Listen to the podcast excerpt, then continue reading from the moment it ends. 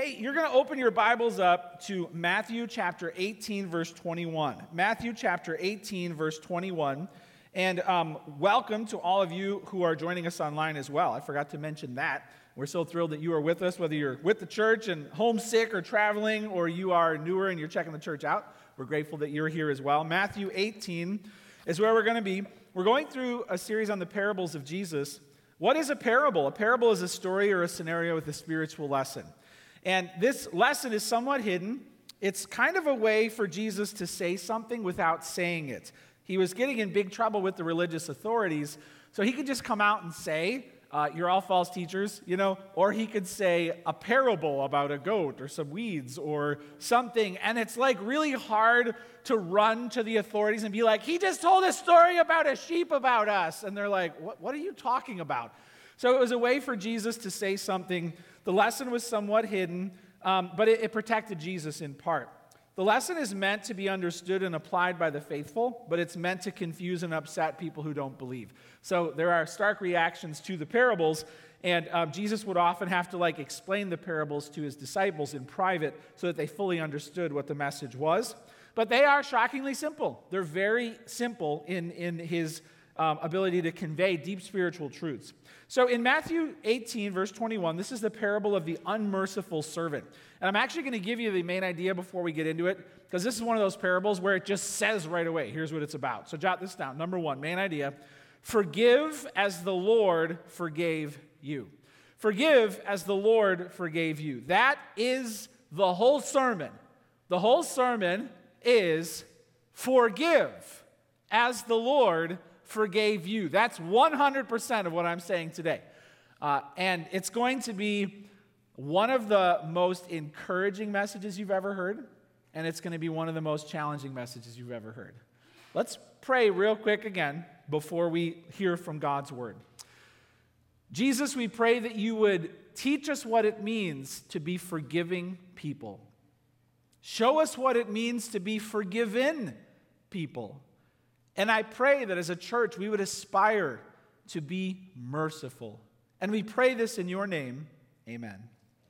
Okay, Matthew 18, verse 21. It says this Then Peter came up and said to him, Lord, how often will my brother sin against me and I forgive him? As many as seven times?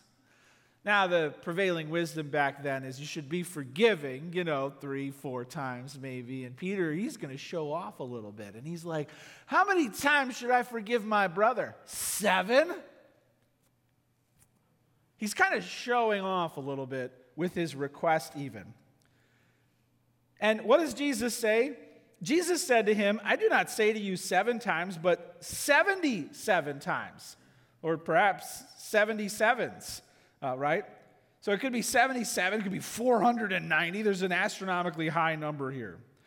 Therefore, the kingdom of heaven may be compared to a king who wished to settle accounts with his servants. When he began to settle, one was brought to him who owed him 10,000 talents. Now, what is a talent? Perhaps you even have a footnote there in your Bible. A talent was a monetary unit worth about 20 years' wages for a laborer. So do the math real quick. What do you make in a year times 20 equals a talent? All right? When he began to settle, one was brought to him who owed him 10,000 talents. So what do you make in 20 years? Multiply it by 10,000. This is a gigantic number. If you, if you take like the median income for a person and multiply this out, you're like in the one point a lot of billion dollars of debt that this guy is in. Huge, huge number. And since he could not pay, his master ordered him to be sold with his wife and children and all that he had, and payment to be made. Wow. So the servant fell on his knees, imploring him, Have patience with me and I'll pay you everything. Can you picture it? Can you picture this guy who's doomed? How did he rack up a billion dollars worth of debt? This guy's got big problems, not a good guy. But he falls down on his knees. Be patient, please. I'll pay it back. He's getting sold. His kids are getting sold. His wife is getting sold. Life over. And now he's crushed. And it says in verse 27 and out of pity for him, the master of that servant released him and forgave the debt, just looking on him with pity. Get up, you're free. Forgave him the debt. He now, he owes nothing. But when that same servant went out, he found one of his fellow servants who owed him a hundred denarii. Now, what is that? Denarius was a day's wage for a laborer. Okay, so this isn't a small debt. This is like 100 days. You're, you're in the thousands, maybe 10,000. So this guy just got forgiven over a billion, and now he sees the guy who owes him thousands. And it says, seizing him, he began to choke him, saying, Pay what you owe. So his fellow servant fell down and pleaded with him, Please have patience. I'll pay you back. He refused and went and put him in prison until he should pay the debt. When his fellow servants saw what had taken place, so let's pretend you're the fellow servants and you just saw what had taken place. Give me like your gasp, like. Did you just see what he did? He just got forgiven like a billion dollars and then he strangled a guy for thousands. When his fellow servants saw what had taken place, they were greatly distressed. And they went and reported to their master, the king, all that had taken place. Then his master summoned him and said to him, You wicked servant! I forgave you all that debt because you pleaded with me. Should not you have had mercy on your fellow servant as I had mercy on you? And in anger, his master delivered him to the jailers until he should pay all his debt. So also my heavenly Father will do to every one of you if you do not forgive your brother from your heart. There is a lot to dig into in this parable. So let's get started here. Main idea forgive as the Lord forgave you. The meaning is clear because Peter said, How often, if you look back at verse 21, how often will my brother sin against me and I forgive him? So, this is a parable for when someone sins against you. A, a, brother, even a close person, right? A friend, a family member, a coworker, someone does something to you. How many times must I forgive? This many, this many, this many, this many, this many. The question has a like a assumed implication that there's going to be a threshold where once they go one over the limit, I can choke them. Now you've done it. You've done it for the eighth time. Ha ha. It's, it's kind of like a when can I retaliate question. And Jesus gives a surprise answer. You have to forgive as the Lord forgave you. So forgiveness is not about a quantity, it's not about a rule, there's not a limit. Uh, forgiveness is about a heart. Forgiveness is about a quality of relationship. Forgiveness is about you being like God, and the way He treats you, you should treat other people. Now let's figure out who's who in the parable. Jot this down. The king symbolizes God. The king symbolizes God. The idea of a king means that God has authority. The king has authority over his servants and the subjects. And the kingship of God is a well established image throughout the Bible. God is not just up there as your little buddy, He's a king. He has total authority over you and everything that happens in the world. That means you are under His moral jurisdiction. You'll give an answer to Him for your life. He is the king. We have a uh, picture here of one artist's rendition of King Solomon's throne room. Kingship in the Bible takes on a lot of forms, but there was, there was like no king more glorious in Israel than King Solomon. I mean, the guy had these golden lions stepping up as you get closer and closer to the king, and he had gold everywhere. Silver was like worthless in his day. So imagine you are going up to the king. And imagine in that day, you have been very naughty. You have racked up over a billion dollars worth of debt. And the king just found out. So God represents the king, this, this authoritative place, this authoritative person. He has the authority to judge or forgive us. It's important to know, too, sometimes people will say, well, Jesus never claimed to be God. Have you heard people say that before? Have you ever heard people say, Jesus never claimed to be God? One of the things Jesus will do is he will take traits that only God possesses and he will claim them for himself. Okay? And one of the traits that only God possesses is the ability to forgive sin in an eternal sense. So God is forgiving and he wants us to be like him, but we don't have authority to truly forgive anyone in the eternal sense. We're just forgiving them in a, in a relational sense. But you know what Jesus said? Jesus said something pretty incredible. He said in Matthew 9 6, the Son of Man has authority on earth to forgive sins. He claimed a trait of God, a divine trait, that he had the authority to forgive sins on earth. Because of that, this is a, a trait of God that can become part of who we are. Because God is like this, because Jesus is like this, we must be like this too. So the king symbolizes God, and he's forgiving, he's merciful, and he has authority to do with us whatever he wants and this idea of the kingdom of heaven in verse 23 shows that Jesus is the King of kings. We are in a kingdom. And the kingdom of heaven stands for, um, when it comes to what that image means, the kingdom of heaven means the people under God's authority as his followers. The people under God's authority as his followers. We are citizens of heaven. Therefore, we must abide by the law of the land, and we must take on the virtues of our king. So the king symbolizes God. Jot this down the unmerciful servant symbolizes, you're not going to like this, us. Us. You might even want to write down me. M E. We're not supposed to like this guy. He's not a good guy. He's really despicable. He squandered the king's resources. We're not told how, but it doesn't matter how. If a talent is 20 years' pay and he spent 10,000 of those, he spent 200,000 years' wages.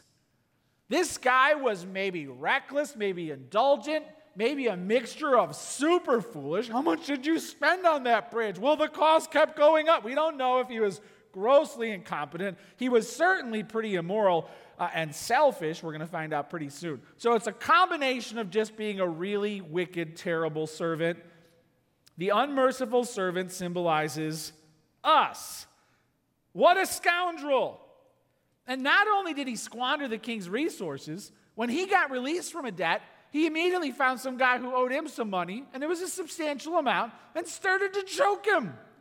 Here's a picture of a guy who really liked to choke other people, all right? This is, this is Darth Vader. And that, that forced death grip mm, is what this guy did the day that he was forgiven a fortune. So the unmerciful servant who cost the king a fortune, who was forgiven a fortune of debt, and then went out and choked a fellow servant, that's you and me. This guy was doomed. This guy was doomed. Then he was released then he condemned himself again for being a big jerk. And this idea of the unmerciful servant is God telling us, don't do that. Don't do that. We learn about ourselves and we learn about our God. The unmerciful servant symbolizes us. Jot this down. The other servant symbolizes people who hurt us. The other servant symbolizes people who hurt us. So, this uh, person who owed the unmerciful servant those are people who've like hurt us. So he got forgiven, then he went out and he found somebody who owed him something, who hasn't paid him back yet. Now, the challenge in this parable is what are you going to do in that instance? What are you going to do when someone owes you something? How are you going to treat them? In the parable, it was a debt. It was, you know, it was you owe me, say, $20,000 time to pay up. But that really is a catch all. It's, it's a catch all for anyone who owes you something an apology, who owes, like they took something from you, but there's something that needs to be forgiven. And when you are encountering that person, are you going to be a forgiving person? Now, this parable specifically, because of the nuances, means um, you're someone who's aware. The unmerciful servant was aware of God and aware of God's mercy. So there's, you know, you're kind of aware of how you're supposed to be living. You're aware of God's generosity and grace. But then when you encounter someone who needs your forgiveness, it doesn't matter. You're harsh and unmerciful and you grab them by the throat. What makes this parable even harder is this person seems repentant. This person seems apologetic. You don't always get that in life. So, this unmerciful servant was so harsh that even though this servant was willing to say, Hey, I'll do whatever it takes, give me some time, he wasn't even willing, to, he was cruel and ruthless. He wasn't even willing to be merciful toward that guy. So, this is a very extreme case to paint a picture of many lessons. So, you've got the king symbolizing God, you've got the unmerciful servant symbolizing us, then you've got the other servant symbolizing people who have harmed us. And this all creates a picture of how God wants us to relate to Him and how He wants us to relate to other people.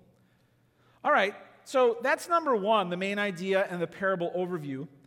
What does it mean, though, specifically? Number two, jot this down God mercifully forgives our astronomical debt in Christ. God mercifully forgives our astronomical debt in Christ. This is like the best news you're ever going to hear. This is like, I can't believe how amazing our God is. This picture of a guy who racked up over a billion dollars of debt is the way God treated him is unbelievable. So, vertically, to get this parable, you have to start in the place of the unmerciful servant. You and I, we are doomed. We are doomed because of the fortune we've squandered, because of the debt we have piled up spiritually. We are doomed. And God mercifully will forgive our astronomical debt in Christ. What does it mean to forgive, to define our terms? Well, if you look at the words used in the Old and the New Testament, a summary would be forgiveness means to cover, to carry away, or, or to leave something and walk away from it, uh, or to release from captivity, to cancel. And that's kind of the one that we're zeroing in on here something that's canceled, a debt that's covered over, and, and you're released from it. But as we talk about forgiveness, there are going to be times in your life, and right now, there is, there is something in your life that requires forgiveness. It's going to challenge you to cover over something carry it away, leave it altogether, or release someone from captivity, to, to cancel something. All of those are kind of the, what forgiveness feels like. Now, write this down. This parable is a picture of debt, a debt we can never pay off. There are many ways to describe sin in the Bible. It could be like a stain that you got that you can't wash off. No matter how much laundry or soap you use, that stain is never coming off. One way to understand our sin is a debt. This, of course, is a picture. It's not like there's literally like a utility bill in heaven for all of the sin. It's not like sin costs you money. But we all understand debt. And so, because of that, we can understand what sin does to us through that idea of debt. This is what we did to God. You're learning about yourself. You squandered his resources. You plunged yourself into moral debt. And so imagine if you spent, if you add it up, it's actually about $15 billion. Imagine if you spent $15 billion of somebody else's money. And then the time came where they're like, you, you spent what? Just put yourself in that moment. How much did you spend? A million? No. 10 million? No. 100 million? No. A billion? No. You're getting warmer. 15 billion? Yes. You did. What? Parents, you ever have that where you like look at what your kids spent? You spent what? One of our kids found her way onto our Amazon account somehow, and packages started to arrive. Yeah. And we're, wait, you, you ordered what? What? How did you get on? They know tech. Watch out. They know tech. And uh, yeah, my, my nephew once got onto my dad's Xbox account and bought like a $100 video game. And he was laughing about it. Watch out. When people like overspend your money, you're like, well, you spend what? So we know that feeling, and God wants you to grab that feeling and understand what you've done to Him. It's a picture of a debt that we can never pay off. That's what sin is. You're talking in the billions. And it's like imagine if at work a guy got caught like maxing out multiple company credit cards in the millions. This is a staggering amount. This idea of debt should make you feel like you've really done something between you and God that you can't fix. Now, when it comes to debt, of course, if you're watching the news, you know that there was big controversial annou- announcement this week because President Biden announced that he would be forgiving ten to twenty thousand dollars of college debt coast to coast, and people have feelings about this. You probably have feelings about this too. Now, I'm not sharing this to get in any way political or opinionated. I want you to grab those feelings because I think they're going to help you understand this parable. Imagine if the true announcement that came out this week was this President Biden decided to find the biggest knucklehead of all knuckleheads, the guy who could never figure out his major and racked up the highest college debt in the entire country. And this guy comes in with a $10 billion college price tag. And the president said, I hereby pardon you of the entire debt. Now give me your gasp. Like, that would be staggering. Then imagine the knucklehead went out and found a friend who owed him a couple thousand dollars and choked him, and it went viral. Give me that thousand dollars. And then the president's got a giant PR disaster because he forgave a huge knucklehead's debt. So he pulls the guy back in and he's like, That's it, you're going to jail forever. And now he throws him in jail. Welcome to the parable. Do you feel the surging emotions? And listen, here's the thing you and I, we're that knucklehead. We're that knucklehead who could be forgiven an astronomical amount of money because of the mercy of God. And then we can turn around and blow it because we won't forgive. Not him, not after what he's done. This picture of debt that we could never pay off shows how big our problem is with God. And I just have to say this if you think you're not that bad of a sinner, you will never understand the mercy of God. Oh, a couple bucks, maybe I've racked up on, you know, moral debt. If you don't understand depravity, the fortune you have squandered, and, and the fear of standing before the king after you have racked up a life's worth of sin, oh my goodness. You don't know your own sin, and therefore you don't know the immensity of God's mercy.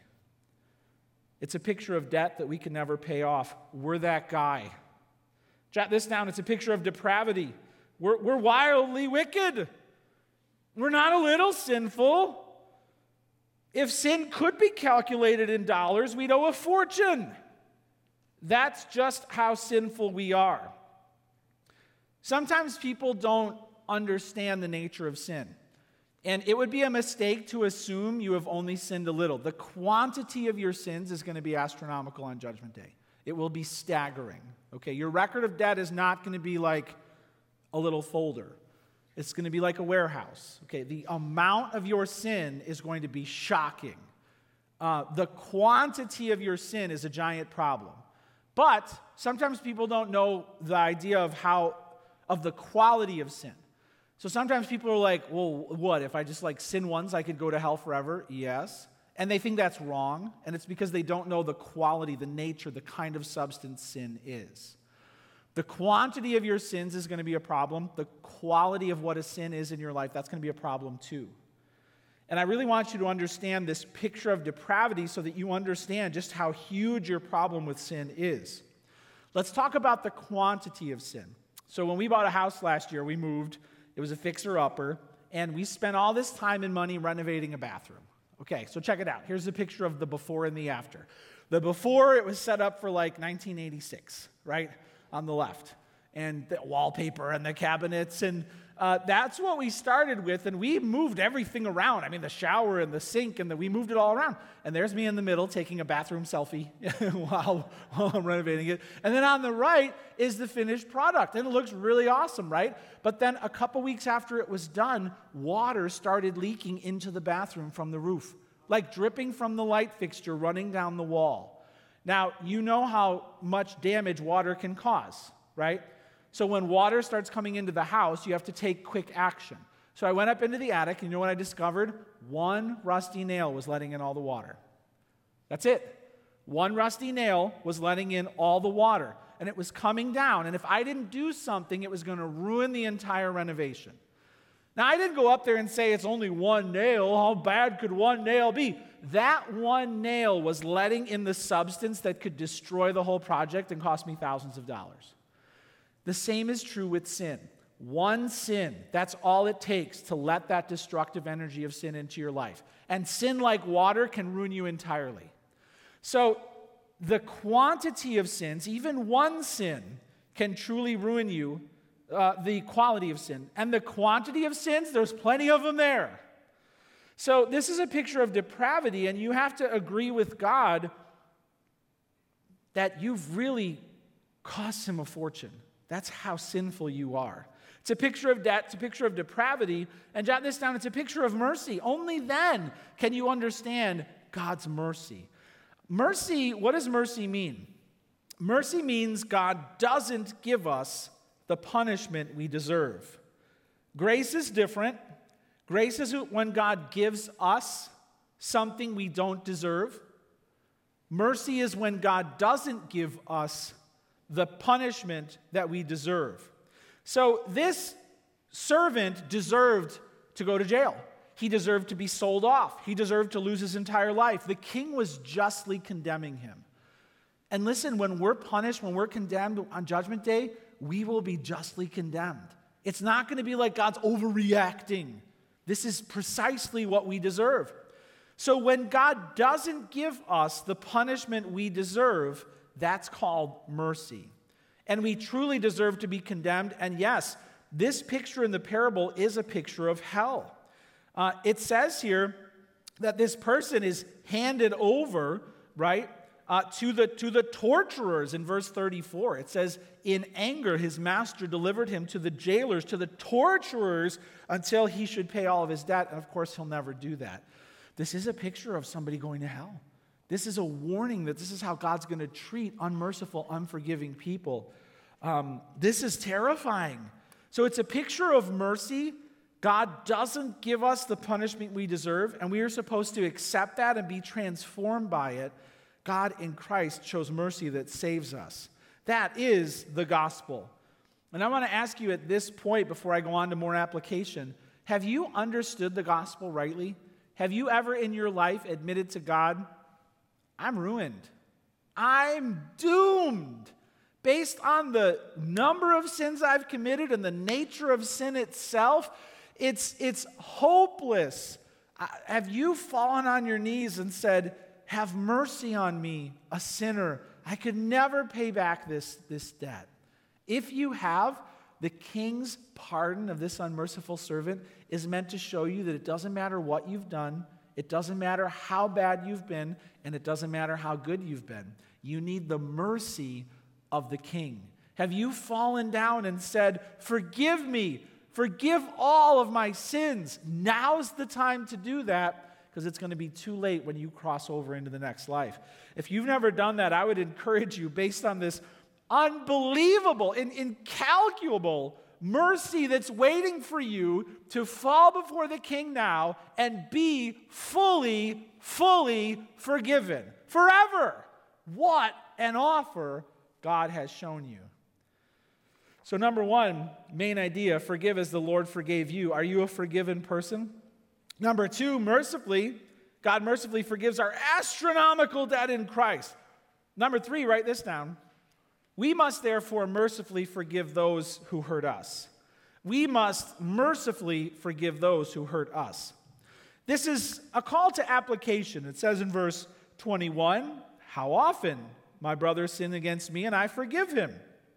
Jesus said, I do not say seven times, but 77 times. The forgiveness doesn't end.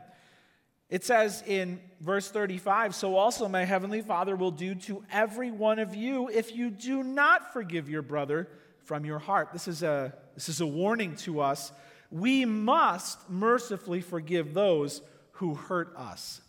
Now, this is where this sermon I just shared with you like the best news you could ever hear in the world that God is willing to forgive your entire debt before Him and welcome you into His kingdom forever. Wow! And now this is going to be a really, really hard point of the sermon because He wants you to go and He wants you to forgive everybody who's hurt you. Whoa. Now it's going to get hard. We must mercifully forgive those who hurt us. We're not allowed in the kingdom of heaven to be that guy. Here's the picture again of the guy who likes to choke people, okay? And this right here, you have to admit it, this right here is you. It is. Right now, there's somebody you're having a hard time forgiving. There's somebody who did something to you, who owes something to you. There's somebody, somebody who you just want to choke. And maybe you are finding ways to harm them. This is where it gets real. We are not allowed to hold a grudge, to retaliate, to grow bitter, to slander, gossip, condemn. We are not allowed to do that. This raises all sorts of questions that we are going to address. Well, what if the person doesn't apologize? Well, what if the person did something truly terrible? What if they're criminal? We're going to get to all that. But I want you to understand that whoever and whatever it is that you're struggling with, God wants you to forgive. He does. I want to be clear about that. It says in Matthew 6 12, the Lord's Prayer, forgive us our debts as we forgive our debtors. There's a correlation. It says in Matthew 6 14, if you forgive others their trespasses, your heavenly Father will also forgive you. But if you do not forgive others their trespasses, listen, neither will your Father forgive your trespasses. This is a giant warning. Unforgiving people won't be forgiven. There's a lot at stake here. And I know there are people who want to be forgiven, but then there are people who don't. Never forget what Jesus said on the cross, Luke 23 34. Father, they were dividing his clothes up. Father, forgive them, for they know not what they do. Jesus modeled forgiveness for us. God is forgiving toward us. 1 John 1 9 to 10. If we confess our sins, he is faithful and just to forgive us our sins, to cleanse us from all unrighteousness. If we say we've not sinned, we make him a liar, and his word is not in us. God is ever, ongoing. He's forgiving. He's forgiving. He's forgiving. We should be like him. And I like what D.A. Carson said. D.A. Carson said, We have been forgiven far more than we will ever forgive. When it's your time, when it's your turn, when it's time to. God's done that to you more than you will ever, ever, ever understand. So we have to be forgiving. The warning here, we should take it to heart. The picture in this parable is actually of an unsaved person.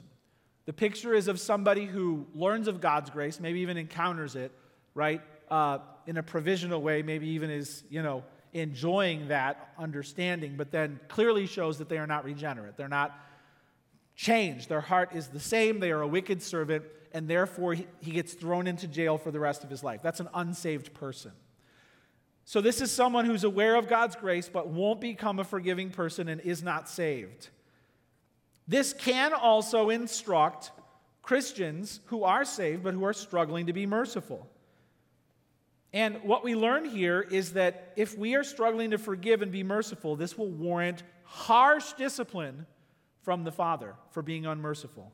Harsh, harsh correction is coming if you are not forgiving and being merciful as a believer. So, this is convicting. We must mercifully forgive those who have hurt us. Jot this down. Here's a question Who has justifiably injured you? This is how we're going to learn where this should be applied. Who has justifiably injured you? Who deserves your wrath? Now, maybe this person did cost you a fortune, Or maybe they just gave you a stomach ache. Maybe they just ruined your night. I don't know.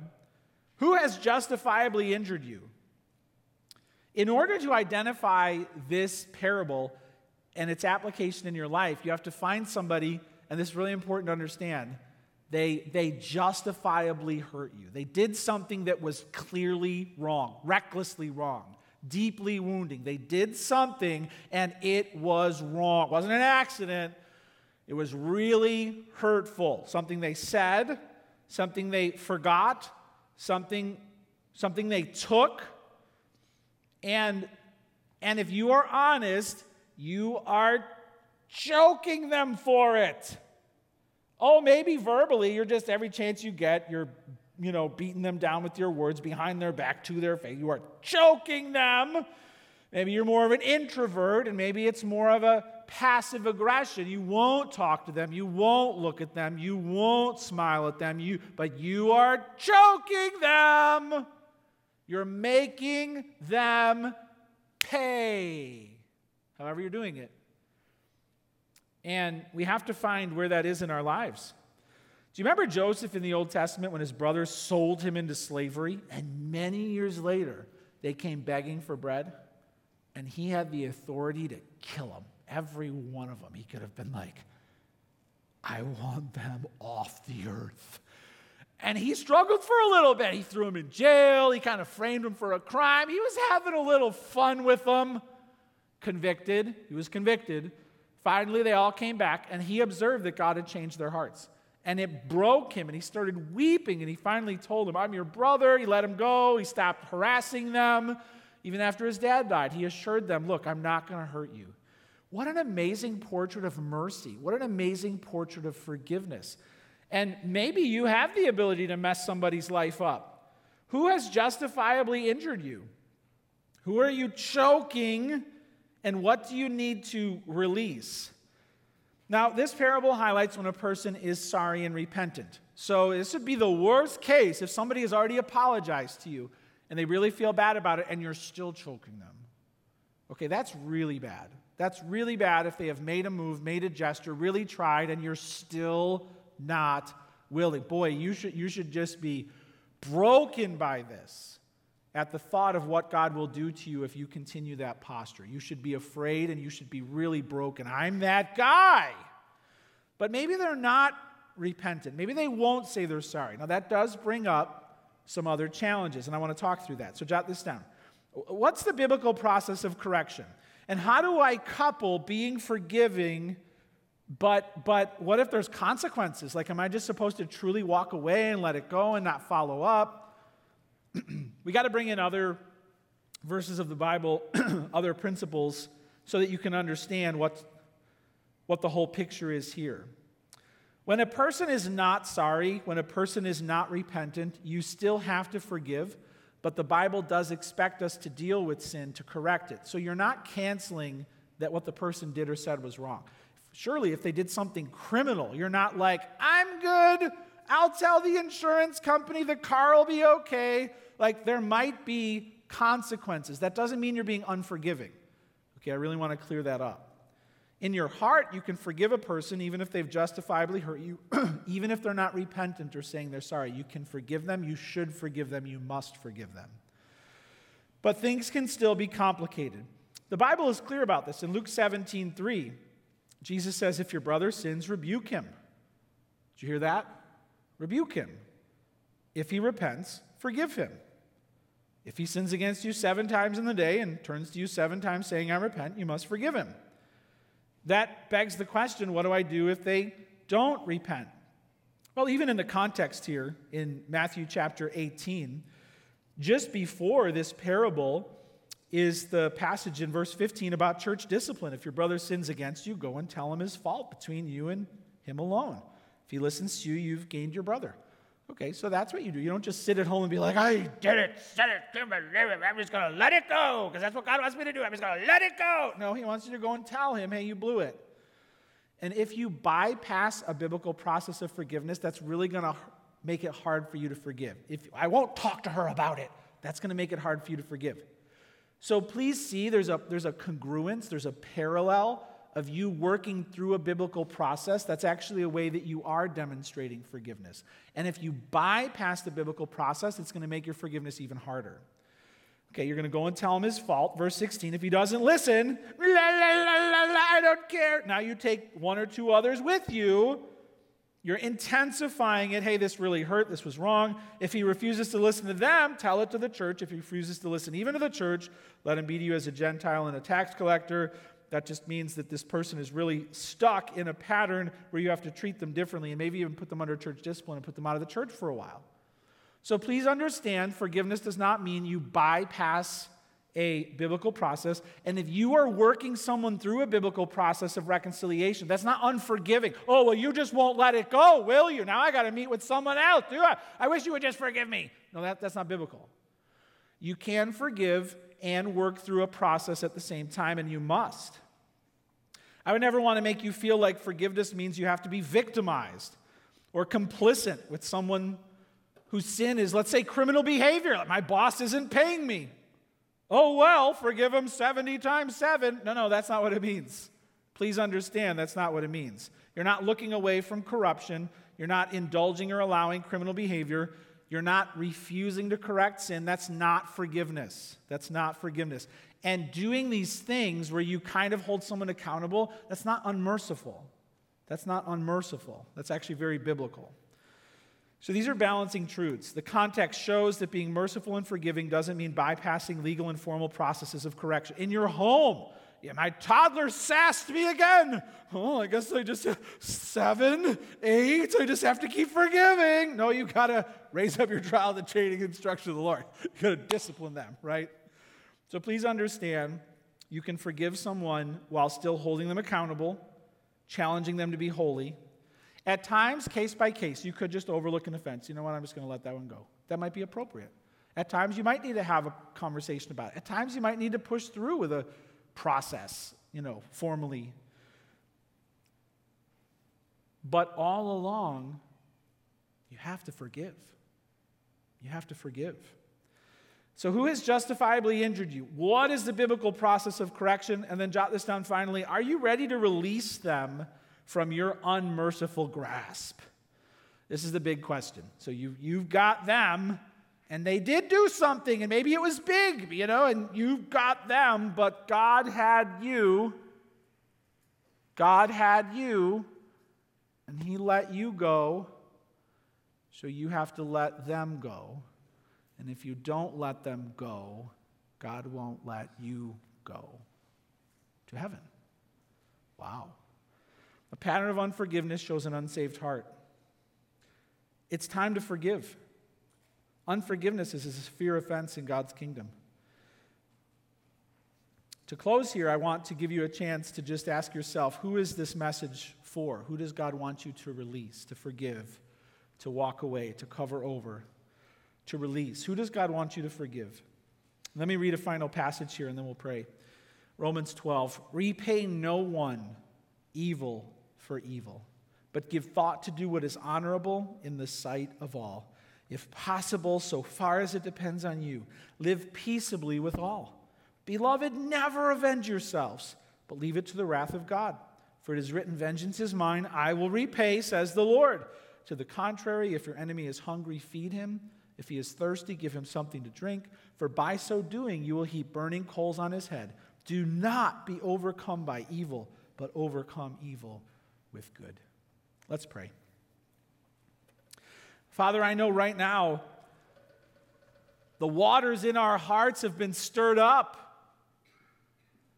And, and first of all, what an unbelievable picture of mercy. God, as a king, you are willing to be that forgiving to us.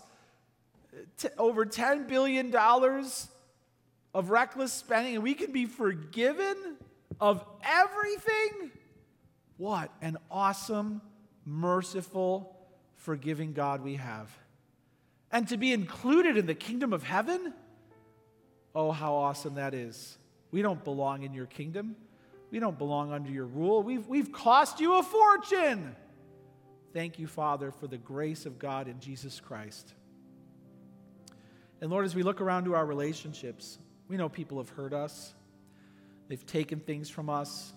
They have either passively or actively wounded us, forgotten us, overlooked us. They've said things, they've done things. And, and Lord, maybe there are some who have said sorry. Maybe they've demonstrated a regret and, and we're still holding on to it.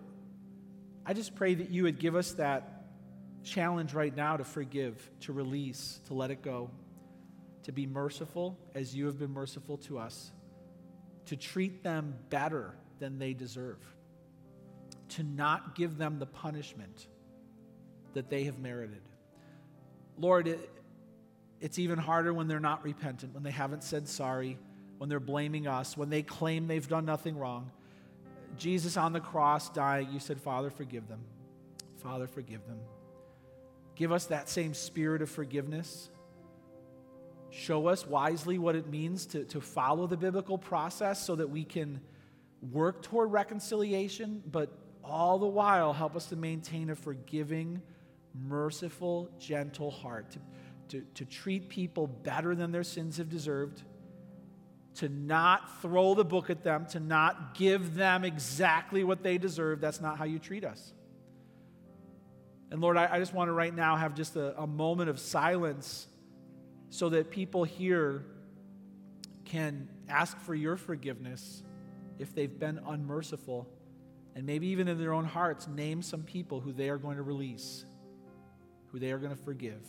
Right now, just take that moment in your own heart to forgive or to ask for forgiveness.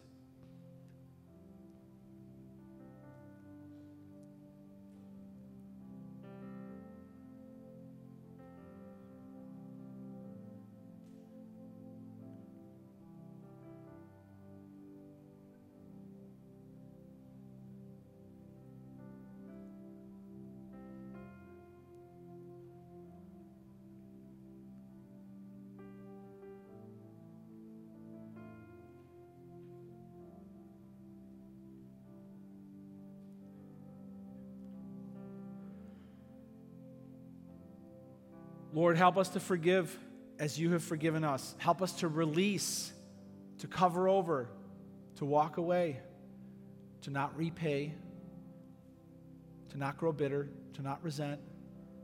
No matter what's been done, help us to forgive. Give us that power through your Spirit. Free us from the grip and the bondage of unforgiveness. And remind us that you have forgiven us far more than we will ever forgive others. May that make us merciful. We pray this in your name. Amen.